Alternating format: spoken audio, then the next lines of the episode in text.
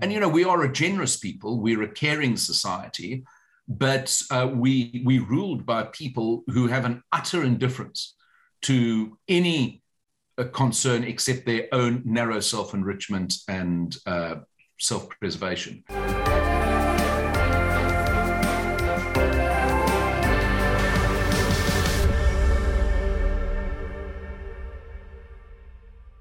Liberalism is one of the oldest and most important political traditions in South Africa. But what role can liberalism play in today's politics, and what are its future prospects? Well, joining me on the show is Tony Leon. He is the one time leader of the opposition in South Africa's parliament. He is the former leader of the Democratic Alliance, as well as a one time ambassador to Argentina. He's now a communications consultant based in Cape Town. Tony Leon, welcome to the show. Thank you, David. So, Tony, in the preface to this episode, I asked the question what is the future of liberalism? But let's look at the past first. Uh, in your experience, what does liberalism in the South African context mean to you? Well, during the apartheid years, it was a fight for an open society in which every South African citizen could participate, both as a voter and with all the rights that we associate with citizenship. And it was also about restricting the powers of the state which, as you know, during apartheid were extremely oppressive, brutal in some instances. So, during that period, uh, in the fight for an open society here, which liberalism espouses, I think liberalism was not that contested as an ideology. But uh, as one of my predecessors as leader of the opposition said, it's actually uh, much more difficult to partake in building an open society than it is in opposing a closed society.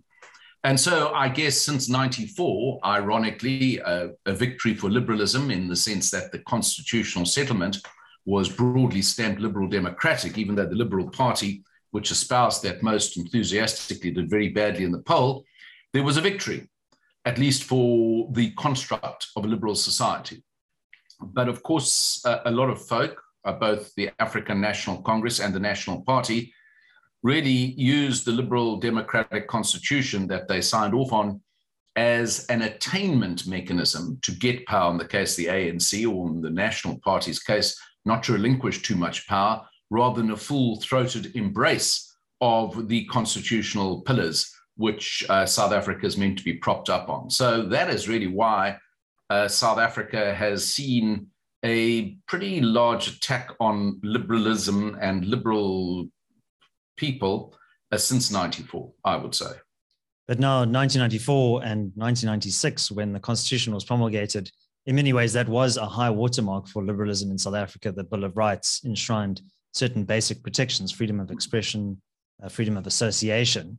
Uh, but in many ways, you know, those protections were not really strong enough to mitigate against some of the abuses of governance that later took place under ANC rule. Yeah, I think that's correct. You know, and also, you know, a constitution is a piece of paper. It's only as strong or as weak as people adhere to it. And, you know, the ANC decided at its Mafeking conference in 1997 that it would adopt a policy that said the ruling party or the National Democratic Revolution, a profoundly illiberal construct, should basically control the whole of society. And so they deployed their cadres into everything from the constitutional court right down to who was going to be a police station commander in certain key policing districts. And that became meant it was much more difficult uh, for a liberal democratic order to take root in South Africa. And then, of course, you've had since then a, a lot of people, not only in, in the ruling party, but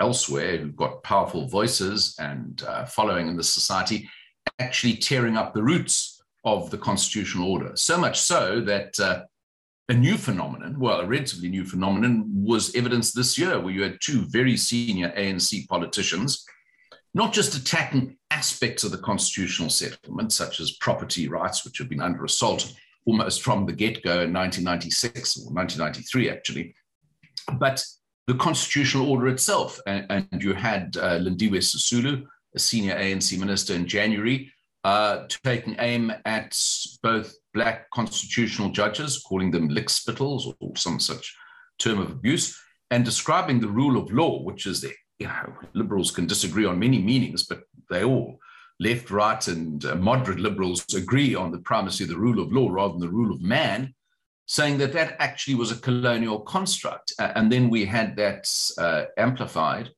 by the Premier of KwaZulu Natal on Human Rights Day, 21st of March this year, Mr. Zikalala, with no irony given, given the occasion that he was speaking on, which was to promote human rights, said actually, you know, the constitutional order itself should be subservient to parliamentary supremacy or sovereignty of parliament, i.e., we've got a majority in parliament, the ANC, and therefore we should use it to get our way. And the last, you know, major adherent of parliamentary supremacy as opposed to the rule of law was P.W. Botha. Um, so you have this continuum between the two nationalisms, uh, whether they're Afrikaner nationalism or African nationalism, and it makes the liberal uh, project very much at risk.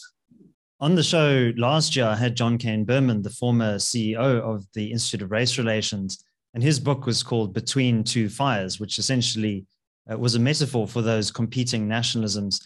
Liberalism's been this uh, kind of bulwark uh, in the center, trying to, uh, you know, uh, navigate through these two extremes, these radical extremes.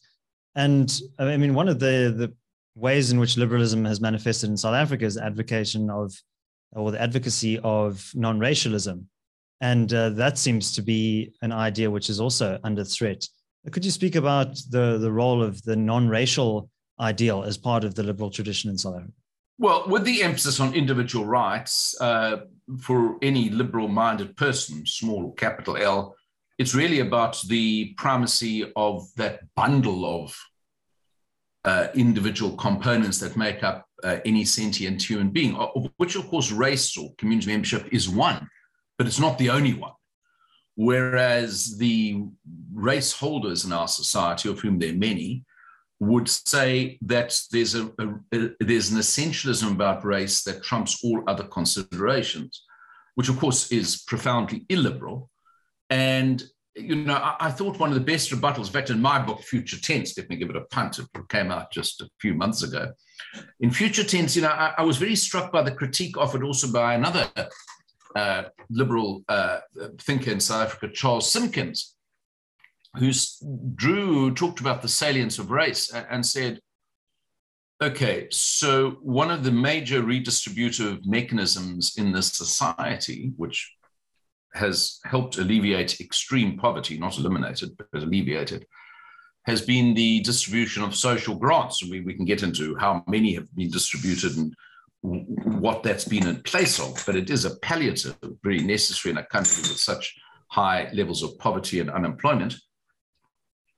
And Charles made the point that actually the basis for the receipt of the grant is income or poverty, not race, although it happens that most of the recipients are Black Africans because those that's who most poor people are in South Africa. And the people paying for the grant, contrary to the election claims, ANC is not the ANC, but the taxpayer, a disproportionate burden of taxation, also for reasons of history, fall at the personal income tax level falls on white South Africans. But whiteness is not the basis for paying taxation in this country, which applies simply on an income uh, calculation, and nor is race the basis for the receipt of the public good of a social grant. And so I, I thought that was almost a complete answer to the question of race holding, that you actually there are other measures which, uh, you know, there's a big fight. I know it goes on all the time. Well, you know, why do you want to be colorblind? What are you trying to achieve? Are you simply going to say we can never transcend our racial identities, or are we actually trying to create a society where, as Joseph Brodsky, the uh, Russian, famous Russian poet, said, in a free society, when a free man fails, he blames no one but himself. And that level of personal responsibility is what you want to achieve in a country which has a future orientation. And it is an irony, actually, that uh, in the National Development Plan, they, at the conclusion of the National Development Plan diagnostic, they say, well, uh, successful countries all have a future orientation. And I'm not sure that uh, holding onto racial identity as everything is going to take us into a worthwhile future. It's certainly going to uh, call back the past, but I don't think it's going to say anything about the sort of country we want to create. Unless, of course, those who adhere to it want us to be in a constant state of racial antagonism. Uh, but even then, eventually, you know, you run out of enemies or you run out of targets. And uh, I think it's it's in many ways uh, antediluvian to simply have that as the basis of your politics or your economics. I think there are many other measures. I think there are many other uh, useful public goods that can be advanced without us simply going back into our separate racial trenches. And after all, although that's a very, I think it's a, a weasel word, you know, out of which uh, all content has been sucked. I mean, the cardinal founding premise of our constitution is non racialism, not more racialism. Yeah, and Tony, I think uh, one component of the liberal worldview is the sense of free individuals as economic agents as well. And well, it, it isn't. Sorry to interrupt you. It isn't. It isn't. I mean, because free uh, individual choice is very important, uh, I think, to all liberals. But if you're a liberal in Europe, let's say, you would argue that applies to e- economic matters. It applies to everything else. If you're a if you're a believer in liberal economics in America, for example, you're very likely to find yourself um, advancing that in the economic realm, but not in the social realm, which is why you get free market champions in the United States being very much in favor of having this, giving the state a right to restrict abortion rights, as we're seeing in the Roe v. Wade. So I, I think it differs, you know, time and place, certainly. But I, speaking only for myself, and that's all I'm happily speaking for today, not on behalf of any wider cause, I absolutely think that you've got to have uh, freedom of choice in the economic realm and a society that encourages that and that champions that is more likely to be a society with high levels of economic growth.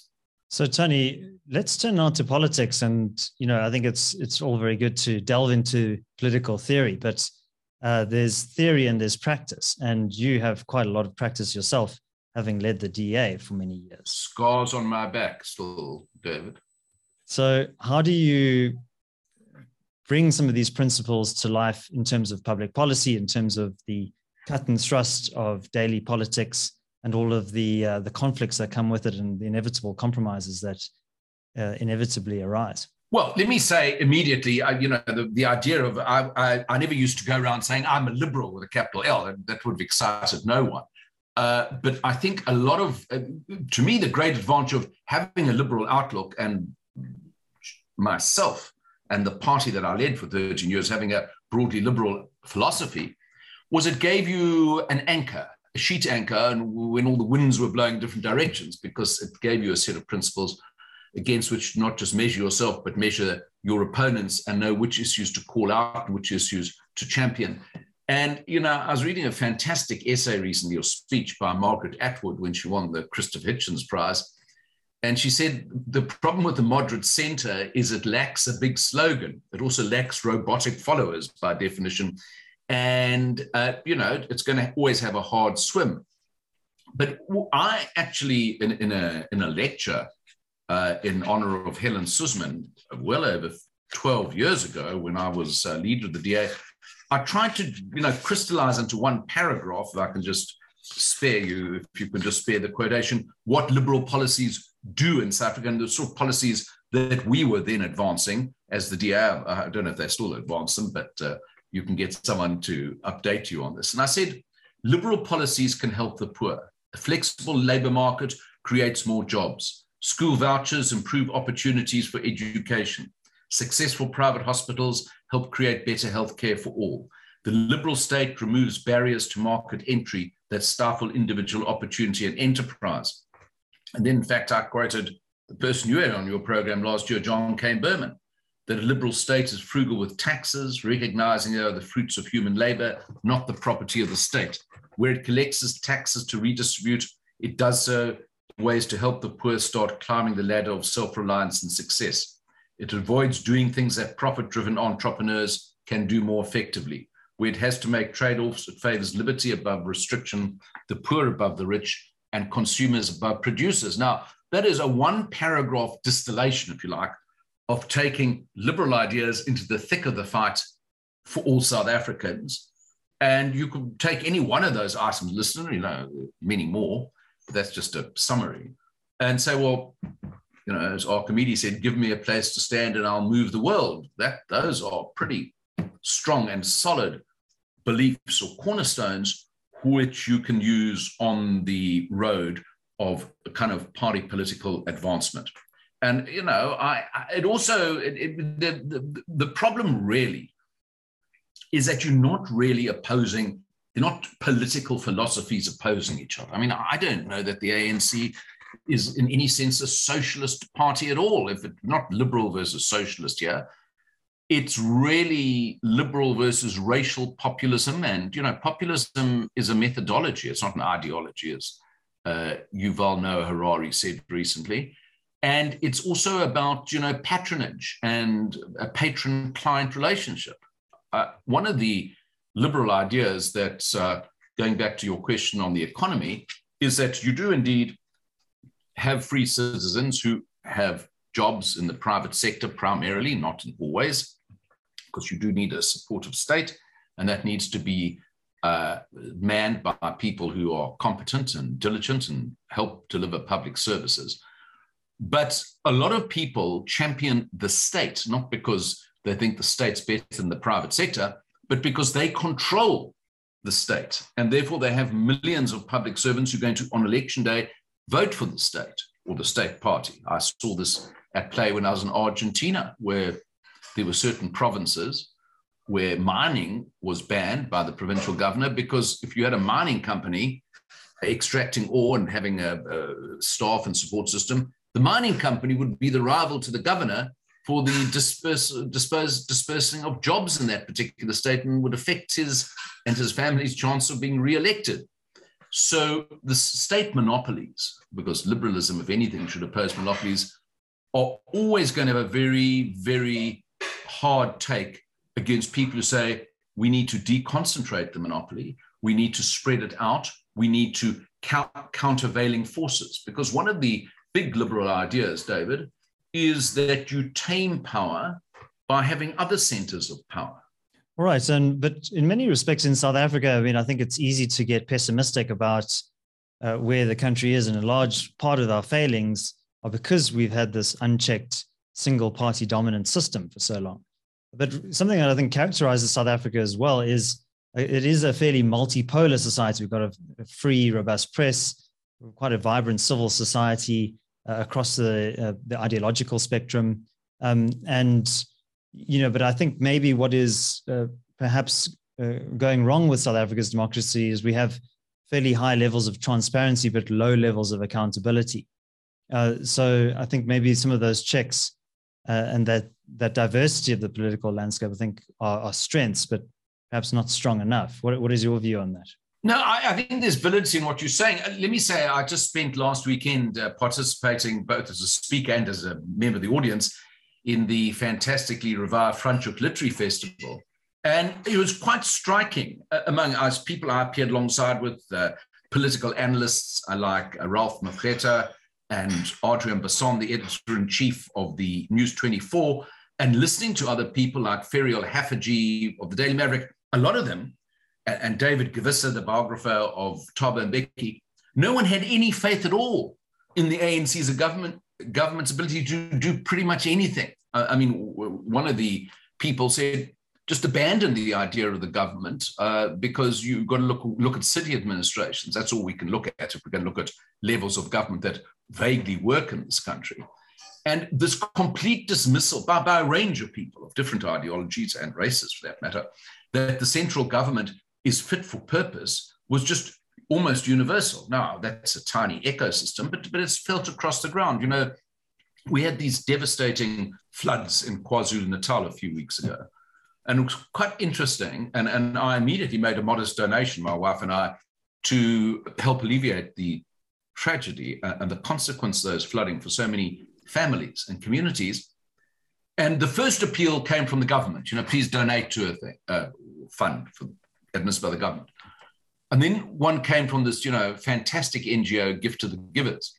And we immediately donated that. And, and I just put out on my Twitter account, well, I ignored the government appeal, um, but I've given immediately to Gift to the Givers. And it was just retweeted hundreds and hundreds of times because people are doing the same thing. And, you know, we are a generous people, we're a caring society, but uh, we, we ruled by people who have an utter indifference to any uh, concern except their own narrow self enrichment and uh, self preservation. And that is why there's a deep cynicism about the government. That is why there are alternative polls. I mean, in, in, in my book, uh, Future Tense, I have what I call nine signposts of the future, and six are negative and three are positive. And one of the three bright positives is what I call, borrowing from George H.W. Bush's speech in 1988, a thousand points of light, which is civil society. And, you know, th- there are fantastic community organizations in this country, micro ones, macro ones. We have the Solidarity Fund, which, you know, is, uh, is peopled by some of the richest people in South Africa who have given their own money, billions of rands, to help mitigate the worst excesses of the COVID lockdown economy that we're just coming out of. And um, I know one of those uh, philanthropists, and I wrote to her and I said how impressed I was by her generosity and she said in her response, she said, yes, because I trust the people who are administering the Solidarity Fund. Of course, every one of them has got credibility not relating to any government positions, they don't have any, but to uh, their uh, their achievements in the private sector. And of course, David, I should say that there's a lot of, you know, not a lot, there's quite a lot of private sector skullduggery in South Africa, as we've seen recent times.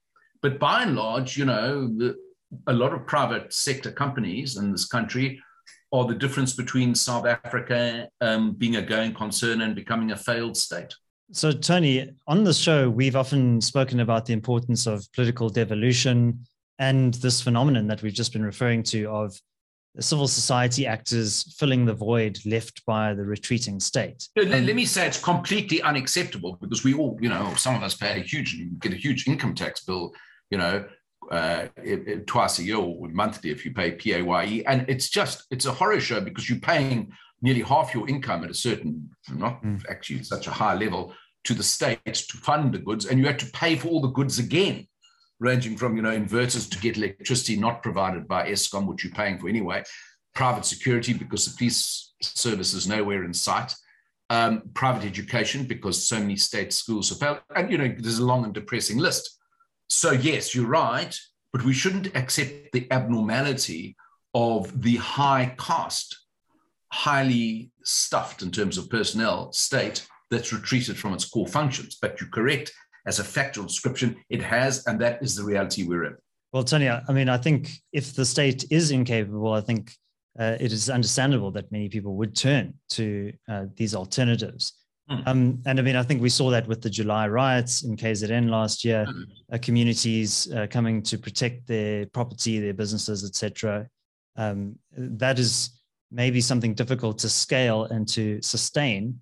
Um, but you know, I think that that showed also that there is this dispersal of of power um, in in our society.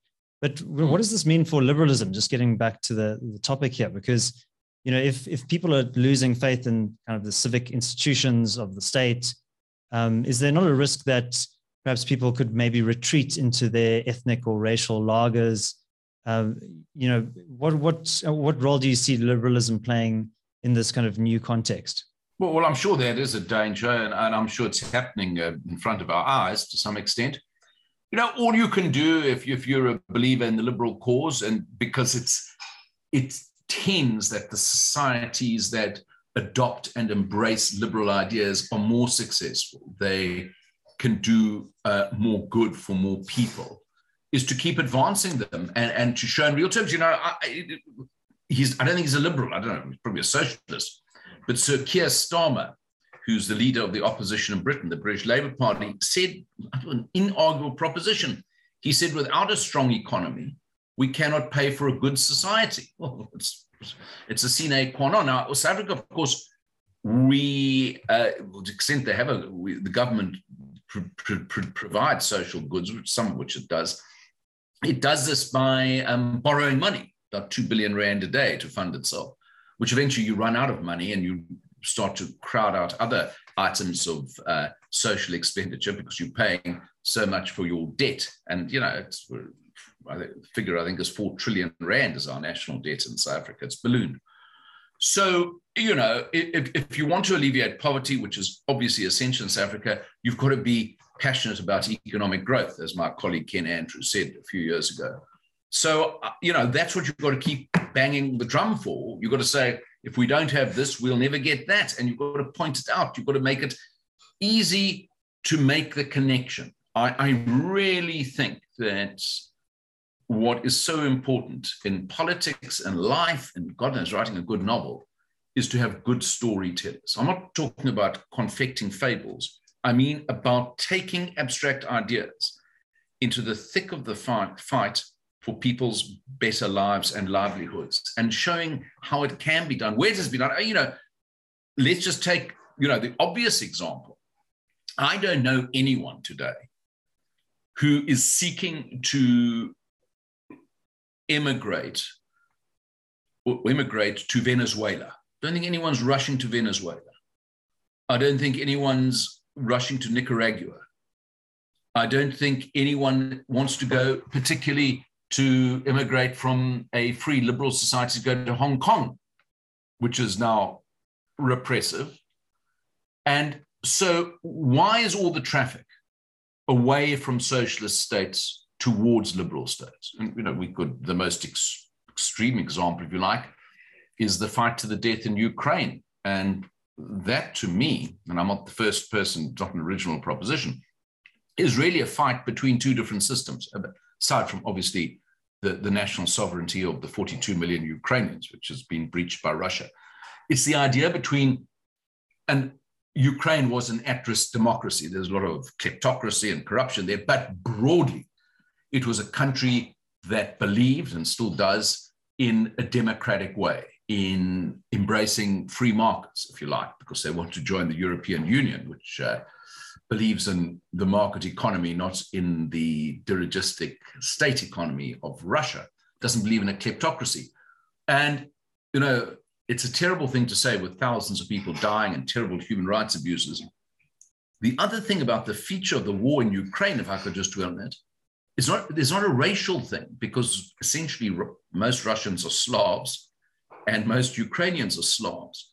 But it is in many ways beyond the issue of national sovereignty a fight over two big ideas in the world: the authoritarian, kleptocratic, dirigistic state, exemplified by Putin's Russia, and its opposite, more or less exemplified by Zelensky's Ukraine, with some health warnings attached.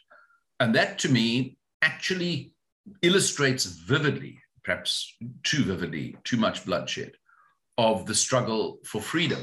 And we need to remind South Africans that it's quite possible that the government uh, or a government could extinguish all your freedoms in this country, as indeed happened in our recent times. We know there's we still under a, when I last checked, a state of national disaster. It's quite outrageous, actually. I mean, because clearly uh, coronavirus is, because of the inoculations and the uh, herd immunity, the extent we've achieved it, is much less lethal than it was. Our hospitals are no longer crowded uh, by uh, extreme at risk patients. And yet we still have a government that's got this power to impose regulations which are utterly arbitrary, completely random, totally ideological in some cases and have very little to do with public health. And you know, people need to see take take a warning sign from that and say, you're actually, if you believe in your sovereign rights, which are given to an individual, you also need to remember, talking about great liberals from yesteryear, Alan Paton, who in a one sentence formulation said, and this is in the darkest days of apartheid, and sadly it applies 28 years after so called democratic freedom arrived here. He said, Man was not born to go down on his belly before the state. And to that, I can only say, Amen. So, Tony, uh, you mentioned Vladimir Putin, and uh, in 2019, he was interviewed by the Financial Times, and he said that the liberal idea was obsolete and uh, was hmm. no longer useful. Hmm. And yeah, I wondered what your thoughts were about the state of liberalism globally. And uh, we've seen the rise of kind of various populist movements on the left and the right. Uh, do you think that uh, the foundations of liberalism are still as strong as they were, say, at the end of the Cold War in 1989? Oh, I, they're definitely not. Although I have to say, after the 24th of February, with this great Ukraine fight back, they're probably much stronger than they were before the 24th of February. Suddenly, uh, the West seemed to sort of recover its mojo. It understood was what was at risk. I mean, a lot of self-interest involved. You know, Ukraine's next, right next to Poland, and second largest country in Europe, and Poland's right next to Germany. So, but anyway, it doesn't really matter. Motive is much less uh, dramatic than re- more important than result. So, I think it's in actually better shape now than the um, than than it was earlier this year which uh, I don't want to say it's, it's, it's, it's, a good result because this war is too terrible with huge human costs. But if there is some positive outcome, I think that is it. But there has been a, a there's been a backslide. There's been a liberal Democrat backslide uh, across the world, both with the rise of illiberal Democrats, uh, Orban in Hungary being a prime, but by no means the sole example, and, and across our continent as well, where there was a huge democratic resurgence in the early part of the century, but there's been a backsliding uh, where countries have embraced elections, but not all the other bundle of freedoms that go with it. And then within hugely settled democracies, and let's take the, one of the most venerable, the United States. I mean, uh, what happened in the Trump era and just afterwards was profoundly undemocratic, you know, charging the Capitol, disputing clearly incontestably correct election results. That is the that's the role of autocrats. And you can also argue on the other side, this extreme woke identitarianism is a deep threat to free speech. So you've got plenty of assaults in the United States, right from the center to the you know, San Francisco School Board in California, which um, are problematic for the advancement of liberal democracy. And then you know, perhaps of more relevance to us because it's closer to us in terms of its evolution as democracy, India. I mean, what Modi has done in India with his BJP is to fetishize Hindu nationalism to the exclusion of the plural society that was championed by uh, Nehru and before him Mahatma Gandhi, and at great cost, I think, to the democratic project and prospects of India, which is a hugely important country. So yes, there has been a backsliding. And, you know, it's not all the end of history, as Francis Fukuyama, although somewhat misrepresented, suggested might have happened with the fall of the Berlin Wall. And, you know, closer again to us, was happened in North Africa, the failure of the Arab Spring. I, I mean, there was a real moment, and that, how long ago was that? Four or five years ago, that we thought, wow, you know, here are these autocracies that um, are going to become democracies. Didn't happen at all, not in any one of them. And I, there is a lesson from this because in deeply authoritarian systems, you really have nothing outside the state or the president's palace. And perhaps in the case of theocracies, you know, the religious centers. And that's it. There's no civil society, there's no newspapers, there's no trade unions, there's no political opposition. And to that extent, South Africa, actually during the struggle for against apartheid for democracy, had many, many uh, difficult moments. It was very hard to advance uh, uh, ideas against the all powerful National Party state. Newspaper editors were imperiled, trade unions were detained without trial, but they persevered. So, actually, South Africa has a much richer tradition of what you might call the liberal plural idea. And that has not disappeared despite the excesses of the ANC and its satraps. And I think that does actually put us in a much stronger position than other at risk democracies in the world, which is a matter I think we should celebrate and build on. So, Tony, you mentioned India, and I, when I was studying my master's in political science, I wrote my dissertation on the end of single party dominance in India. So, I looked at the Congress Party of India uh, coincidentally, uh, Congress was in power unchecked for 30 years, 1947 to 1977. And what dislodged them was a rainbow coalition of opposition parties. Uh, do you foresee something like that happening here in South Africa? And how might those coalition dynamics play out in the South African context? And what role for the the uh, flag bearer, the standard bearer of liberalism, the Democratic Alliance, in a potential well, coalition? Let scenario? me say this: that uh, when I was writing my book Future Tense, I, I didn't see your thesis, and uh, it's probably impoverished my book as a result of not seeing it. But I took exactly the same. I called one of the positive uh, signposts of the future is what I call Judgment Day. That I reckon about 30 years in a modern democracy is what a ruling party has until it runs out of support. Uh, and we'll be at that moment in two years' time in South Africa. And I, I, certainly quote the example of the India Congress Party, because it was such a powerful one. Liberation Party founding the Democrat, just like the ANC even more instructive, because it was exactly the same uh, time frame, was the Israeli Labour Party, the Mapai, which dominated the whole of Israeli society between 1948 and 1977, nearly 30 years. And they were voted out for combination of you know incompetence during the 1973 war, corruption scandals, and people just got sick and tired of one party rule. And you know, I, when I met Ariel Sharon when he was Prime Minister of Israel, he told me a fantastic story. He said that he was the founder of Likud with Menachem Begin. He said that you couldn't be promoted in the Israel Defense Force if you were not a member of the Labour Party beyond the rank of brigadier to become Major General. You had to have a Labour Party. That sounds just like South Africa. So, and they ran out of power. And you know, what's interesting is, you know, the, the Congress Party of India, the Gaullists in France are another example of a liberation party. Congress in India, Gaullists in France, the RPI, Mexican Revolutionary Party, the Israeli Party, are today fractions of what they once were. They are overwhelmingly on the opposition benches, likely not to get to power again anytime soon. So, yeah, I, I, think the ANC is destined for the same fate for a range of reasons. On the question of coalitions, David, it's, it's very difficult. We've seen that. I, I would say, though, that if I might just stick with Israel, because I'm married to an Israeli, so we have a lot of Israeli politics and South African politics coursing through our home on a daily basis. It's interesting, you've got this extraordinary six party coalition in Israel, which embraces everyone from left wing Arab parties to right wing Jewish nationalist parties, united by one thing an absolute determination that Bibi Netanyahu should never come to power again. They have agreed on it. They managed to pass a budget despite having very little ideological coherence. And I suspect in South Africa, and I know it's very hard, there will be a coalition based on an absolute determination that the ANC needs to go if South Africa is to become a better country. And I think that has really seeped into the minds and hearts and souls of so many people now.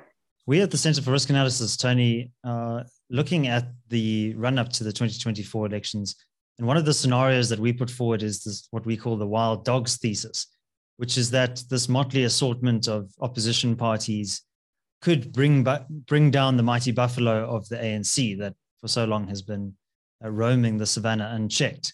Uh, there was always this assumption that it was a lion that would bring down uh, the buffalo, but we think that the wild dogs will, will have a better yeah, chance. I, I read that. I read those scenarios. It's very interesting. I look, uh, the one thing you can't do, in my opinion, although it makes it very sexy politically, is you can't put a percentage. So there's only five hmm. percent mm. chances because who knows? We, we don't know what's going to happen. You know, the world can blow up next year. I mean, anything's possible. So I don't know what the percentages are, but but I think there is, is some prospect that look. The other thing is, it depends. It, look, it depends if in terms of a governing coalition, entirely depends on how low the ANC goes. Uh, I mean, the issue is if the ANC gets above 45%, which is, I think, where they'll land, there won't be any coalition. The ANC will stay in power and will do a deal with the Mickey Mouse parties. You know, it's much easier to get the De Lille's in exchange for a cabinet seat you already got, uh, Bantu Holomisa for one. I, I, don't know who it'll be. The IFPs, are, you know, will probably go in. They'll be able to get enough small parties to prop them up. Uh, it will be just con- messes before. If the ANC gets in the low 40s and there aren't enough small parties, it's going to have to make a choice. Never mind the opposition making a choice. Does it align itself with the EFF or the DA? Because they're the only parties conceived that'll have the bulk to bring the ANC over 50%. And at the moment that the ANC exercises that choice, there will be a split in the ANC because there are. I think it's easier for the ANC to do a deal with the EFF, but there will be people in the ANC, and I know some of them who are constitutional Democrats who won't abide the EFF. And there are probably far more people in the ANC who cannot abide the idea of being in business with the DA. So either way, there's going to be a choice and therefore I think a split. So I, I do think the dynamic happens when the ANC gets below 50%, but I think one's got to qualify that and say, all this is just pie in the sky, you know, wish uh, wish listing, unless the ANC goes quite low, because otherwise I think the ANC will cobble together a coalition, which it is the majority party. Yeah, I think we should be careful of wishful thinking and confirmation mm-hmm. bias uh, when we analyze yes. these trends. No, but, but, why not? It would be wonderful to have one's bias confirmed in such a way, would it not? Indeed. Um, but I mean, you yourself uh, had your own uh, experiment with coalition politics uh, when the no, DA combined with the IFP. Yeah, so tell us the blood, the bloody. No, well, the IFP was not bad. Well, the IFP was problematic, but really, we were only for a short while in co-government with them in KwaZulu Natal. We had two seats in the provincial executive. That was fine, but I mean, during the next election campaign, 2004, they they they banged on about the issue of Ulundi being the capital of KZN, and it just ate into our support in places like Peter Pietermaritzburg. And people's experience of IFP government, I have to say, in, in Zululand was a very bad one. They, a, lot of people did not think the IFP was better than the ANC when it came to actually delivering the goods or tamping out the patronage network. So it, it, it, but of course, ideologically, the IFP and the DA were much closer aligned than anyone else. So I think there's a difference between theory and practice. But I do think it was necessary for the DA to show it was in business with credible parties. And the IFP, if nothing else, is credible. I mean, governed KwaZulu Natal. It was one stage a 10% party and it had a lot of support in certain parts of South Africa. That has, of course, changed over time. The much more difficult experiment, because it had lasting consequences, was the DA or DP's decision when I was leader to form an, uh, a, a merger with the National Party, ideological enemy and apartheid. Now, the ally in the new South Africa. And of course, the ANC said this is just the gang up of the whites. It wasn't that. It was to actually close down the competition and the opposition. We could have annihilated the National Party over time. But then that would have been the cost of actually taking on the ANC, which was what we were trying to do. So we thought, well, let's close down the competition and uh, let's take the fight into the major battlefield. Now, of course, we had tremendous problems with the elements of the national new National Party leadership, Marthinus van Schalkwyk, uh, Schoeman, Daryl Swanepoel, people like that, who were determined not to create a new party, but to recreate the National Party. So they left. We lost our foothold in the provincial government in the city of Cape Town. And it took us between 2001 and 2006, five long and difficult years to get it back, which we did eventually. But the truth of the matter is, if the DA had not done the merger it did, or the DP, to create the DA, the DA would not be governing Cape Town today, or the Western Cape, because we understood that our voters, or our potential voters, wanted to see those parties stop fighting with each other and take on a common cause. And that's why we did it. And to that extent was successful, although it had quite a hefty price tag attached. So coalitions, whether they formalized in mergers like the DA was between the DP and the NNP, or they're informal, such as the situation you've got in the city governments and Joburg and Ekurhuleni and Tshwane, they're hard and they require careful management, but you've got to remember why you're doing them. And what about this proposal that I've seen often referred to in the media that the DA should throw in its lot with the so-called moderate ANC that you referred to? Uh, you well, know, when you I, when you probe people, the, David, um, I'm not in the DA leadership, so I I really can't uh, comment on a construct that um, I didn't make. No, of course. Uh, but you know, what potentially, as an observer of politics rather than a participant, would you say uh, would be the effect of, of such a decision? Because you know, in many respects, the DA could alienate its core constituency a lot of its identity is built on, on criticizing the ANC and could be uh, linked to that uh, there's many of the failures of ANC governance. Could that could well, that listen, end up doing know, more harm than good? You know what they say when you go and buy something, or you get some shiny bauble sent you in the, your email. T's and C's apply. Terms and conditions apply.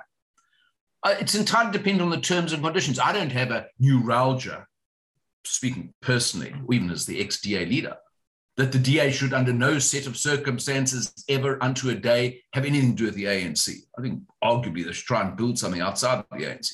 But if the conditions in the country change and the DA has on its own terms a prospect of entering some governance arrangement, well, it should look at the terms and conditions, see what it has to offer, what deal it can get for its supporters. Now, you say its supporters, yes, it's, most DA supporters are pretty anti ANC. If I lined up 10 people, probably who, um, you know, donate to the Institute of Race Relations, they've got businesses, and I say, look, we're on a precipice. The DA, if the DA gives its support to the ANC, it'll prevent the ANC going to business, the EFF, for example. That's the two alternatives. I guarantee you 10 out of 10 of the uh, race relations supporters would say, please do that, because the country is going to be at greater risk if that happens. If I gave you another scenario which said, look, there's a there's a schism in the ANC between the RET crowd and the more constitutional democratic crowd. If the DA helps the latter, they'll get rid of the former. That's another set of possibilities. So ideally the DA, but the DA is you've got to remember, you know, what's the real estate? You know, how, how much of the market does the DA control? The DA controls, I don't know, 22% or 21% on a good day in the next election might get 25%. Now, 25% is not 50%. That you've got to remember. So, you know, it, it, it depends. I, I, would not absolutely uh, rule anything out. I would say that as a South African citizen, never mind whatever my DA previous credentials are, I think getting the ANC out of power is a necessary good for the country. And if that can be achieved, it should be done. If that's not achievable, well, we've got to look at the other options to try and improve South Africa, its standing and where it's going. All right. Well, Tony, just in conclusion, I've really enjoyed this conversation, but I mean, looking at this idea of liberalism, sometimes it can be a bit nebulous. Uh, but putting aside politics, I mean, how can viewers of this show adopt a kind of liberal mindset and how can that help them to navigate through the complexity and some of the risks that we see in South Africa and build a better, more free, open, and prosperous South Africa? Just remember, you're a sovereign individual. You've got God given, constitutionally endorsed rights. You must stand up for them and you must take up all comers who prevent you from exercising them. And that, to me, is what the liberal citizen needs to be. And it's about creating an informed citizenry who understand that, who are not waiting as supplicants for some good czar, you know, the great Tolstoyan concept, who will hand out some nice goodies to you. That's not going to happen. You've got to go and take it for yourself within the bounds, obviously, of a of a order-based society. Well, Tony Leon, I think that that is a fitting point to end this conversation, a call to arms for liberalism. Thank you very much for joining me on Solutions with David Ansara. Thank you very much, David. Be well, hey, and thanks for the opportunity. Bye. If you enjoyed this conversation and you're watching on YouTube, please do leave your thoughts down in the comment section below. And also remember to like this video and subscribe to the channel. If you're listening on your preferred podcast platform, please do subscribe there as well. And also, if you are interested in my own insights, my writing, and my reflections on these episodes and other ideas, you're welcome to subscribe to my personal newsletter. There's a link down in the description below where you can sign up. My name is David Ansara. This is the Solutions Podcast. Until next time, take care.